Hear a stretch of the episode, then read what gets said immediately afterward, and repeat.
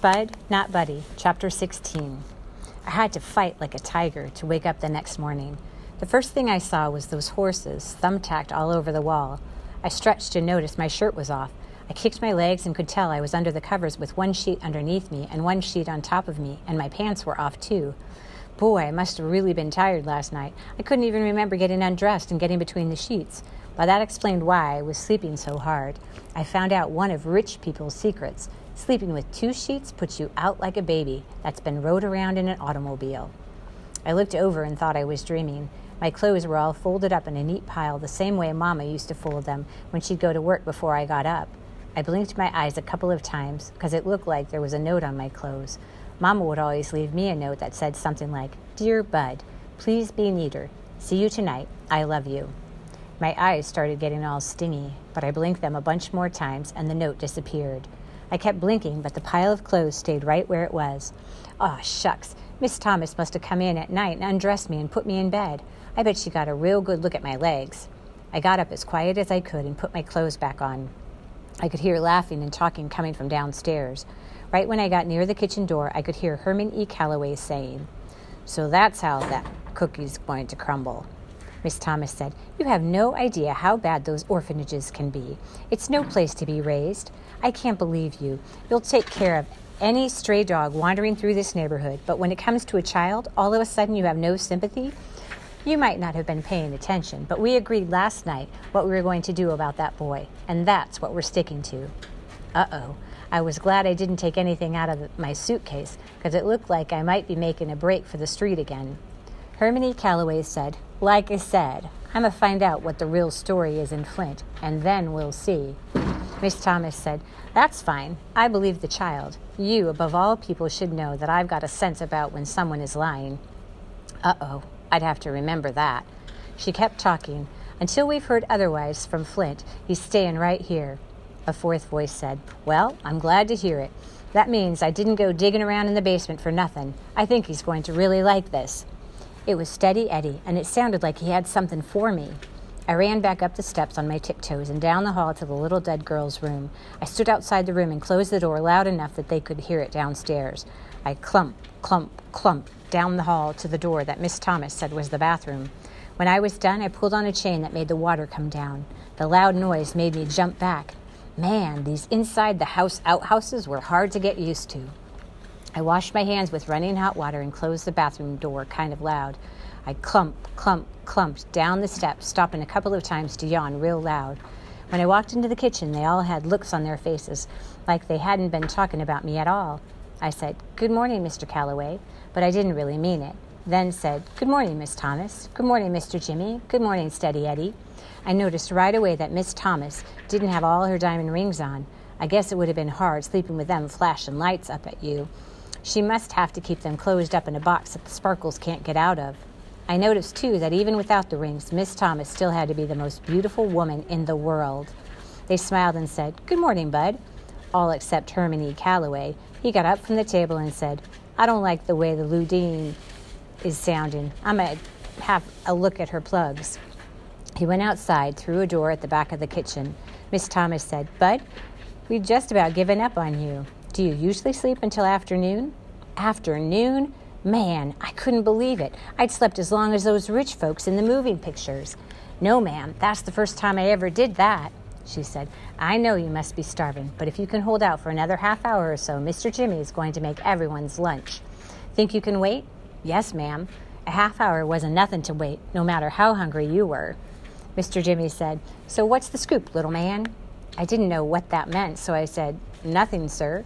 Steady Eddie said, How'd you sleep, kiddo? Great, sir.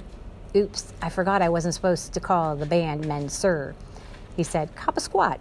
He pointed at a chair. I guess that meant sit down, so I did. Miss Thomas said, Were your ears burning last night, bud? Man, all these Grand Rapids people really do talk funny. I only came from the other side of the state, and it was like they talked some strange language out there. Here. I said, What, ma'am? She said, There's an old saying that when people talk about you behind your back, your ears start to get real warm, kind of like they were burning. I said, No, ma'am. My ears felt just fine. She said, Well, they should have been burning. You were the subject of a very long conversation last night. But as sound asleep as you were, I'm really not all that surprised you didn't notice. I had to check your pulse to make sure you were still alive. Shucks, I knew it. She did come in when I was conked out and took my doggone pants and shirt off and put me there. Man, this was real embarrassing. Miss Thomas said, Mr. Calloway and the band and I talked about you for a long time. We've come up with something we want to discuss with you, but we need your help in deciding what to do. Uh oh. That was Rules and Things number 36, or something. That meant I was going to have to get ready to go fetch something for her. I said, Yes, ma'am? She said, We've got to talk to some people in Flint first, but if they say it's all right, we were hoping that you'd stay here at Grand Calloway Station for a while. A gigantic smile split my face in half. Miss Thomas said, I'm going to assume that that smile means yes. I said, Yes, ma'am. Thank you, ma'am. Miss Thomas said, Before that grin gets stuck on your face, let me tell you, you're going to have lots of chores and things to take care of around here. But you'll be expected to pull your own weight the best you can. We all like a very clean house, and none of us are too used to having children around, so we're all going to have to learn to be patient with each other. There's one person in particular that you're going to have to be very patient with. Do you know who I mean? I sure do. Yes, ma'am. It's Mr. Calloway she said. Good boy. Give him some time. He really needs help with a lot of different things. He swears someone's adding weight onto that black brass bass fiddle of his every year, but he's just getting older. He can use some young, wiry hands to help him around. Think you can handle that? Now I knew for sure she'd looked at my legs. She must have thought I was a real weakling. I said, Yes, ma'am. My legs are a lot stronger than they look. Most folks are surprised by that. Miss Thomas said, I don't doubt that at all, Bud. I'm not worried about your body being strong. I'm more concerned about your spirit. Lord knows Mr. Calloway is going to give it a test. I said, Yes, ma'am. My spirit's a lot stronger than it looks, too. Most folks are really surprised by that. She smiled and said, Very good. But you know what, Bud? What, ma'am? I knew you were an old toughie the minute I saw you. I smiled again. She said, Our schedule's pretty heavy for the next couple of months, and then come September, we'll have to see about school for you. But we'll be doing a lot of traveling right around Michigan, so I hope you don't mind long car trips. No, ma'am. She said, That's great, Bud. Something tells me you are a godsend to us. You keep that in mind all of the time, okay? Yes, ma'am. Then she did something that made me feel strange. She stood up, grabbed both my arms, and looked right hard in my face, just like Mama used to. She said, Really, Bud, I want you to always keep that in mind. This might get hard for you some of the time, and I don't always travel with the band, so I don't want you to forget what I'm telling you. I said, No, ma'am, I won't. Steady Eddie said, Since you're going to be part of the family, there are some things we've got to talk about. Now, I've noticed the tight grip you keep on that old suitcase of yourn. I need to know how attached to it you are. I carry it with me everywhere I go because all my things are in there. I wasn't sure if I liked the way this talk was going. Steady Eddie said, That's what I need to know. Are you attached to the suitcase, or is it the things inside that are important? I never thought about that before.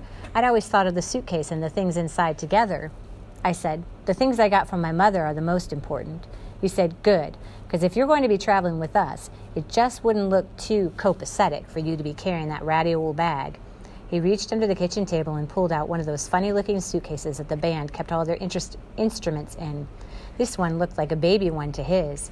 He put it on the table, opened it, and said, Since you're going to be traveling with Herman E. Calloway and the Worthy Swarthys, which is known far and wide as a very classy band, it's only fitting that you quit carrying your things in that cardboard suitcase.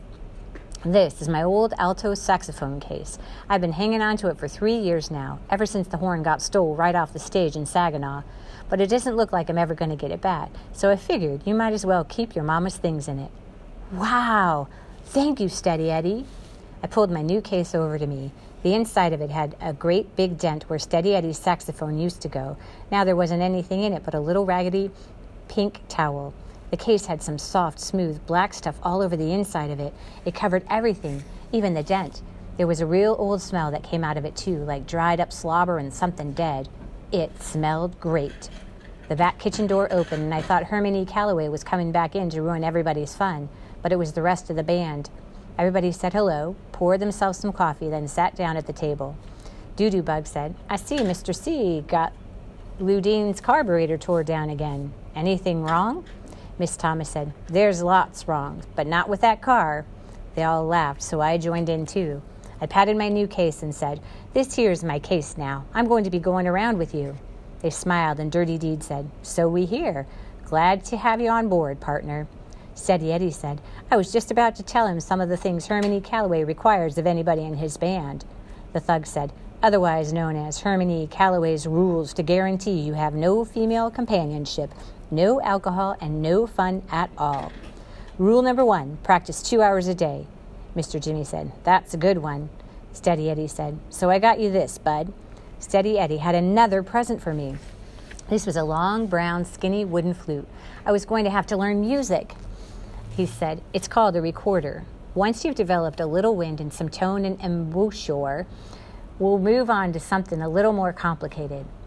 These must have been more of those Grand Rapids words, because they sure weren't like any American talk I ever heard before.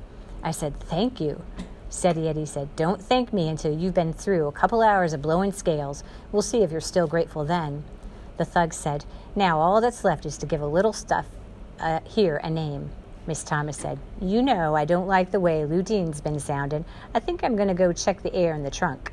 She picked her coffee up and started to leave the kitchen. Dewbug said, You don't have to leave, Miss Thomas. Darling, I know that. It's just that this little.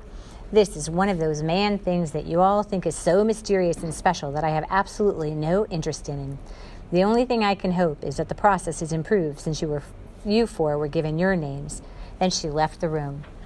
As soon as she was gone, Steady Eddie told me, Hand me your axe and stand up, bud. I was starting to catch on to this Grand Rapids talk. I remembered that an axe was an instrument. I handed Steady my recorder and stood up in front of him. He said, Uh huh. She was right. This is mysterious and special, so that grin's got to go, brother. I tried to tie down my smile. Steady said, Mr. Jimmy, you are the senior musician here. Would you proceed? Mr. Jimmy said, Gentlemen, the floor is open for names for the newest member of the band Bud, not Buddy. They started acting like they were in school. The thug raised his hand and Mr. Jimmy pointed at him. Thug said, Mr. Chairman, in light of the boys' performance last night at the Sweet Pea, I nominate the name Waterworks Willie. Shucks, I was hoping they'd forgot about that. Mr. Jimmy said, You're out of order, Douglas. Steady raised his hand. Mr. Chairman, this boy is obviously going to be a musician. He slept until 12:30 today, so I propose that we call him Sleepy. Mr. Jimmy said, "The name Sleepy is before the board. Any comments?" Dirty Deed said, "Too simple. I think we need something that lets folks know about how slim this boy is. Doodoo Bug said, How about the bone? Steady said, Not enough class. He needs something so people will know right off that that boy's got class. Mr. Jimmy said, How do you say bone in French? French always makes things sound a lot classier. The thug said, That's easy. Bone in French is la bone. Doodoo Bug said, La bone? Nah, it don't have a ring to it. Steady Eddie said, I got it. We'll compromise. How about Sleepy La Bone? I couldn't tie the smile down any more. That was about the best name I'd ever heard in my life.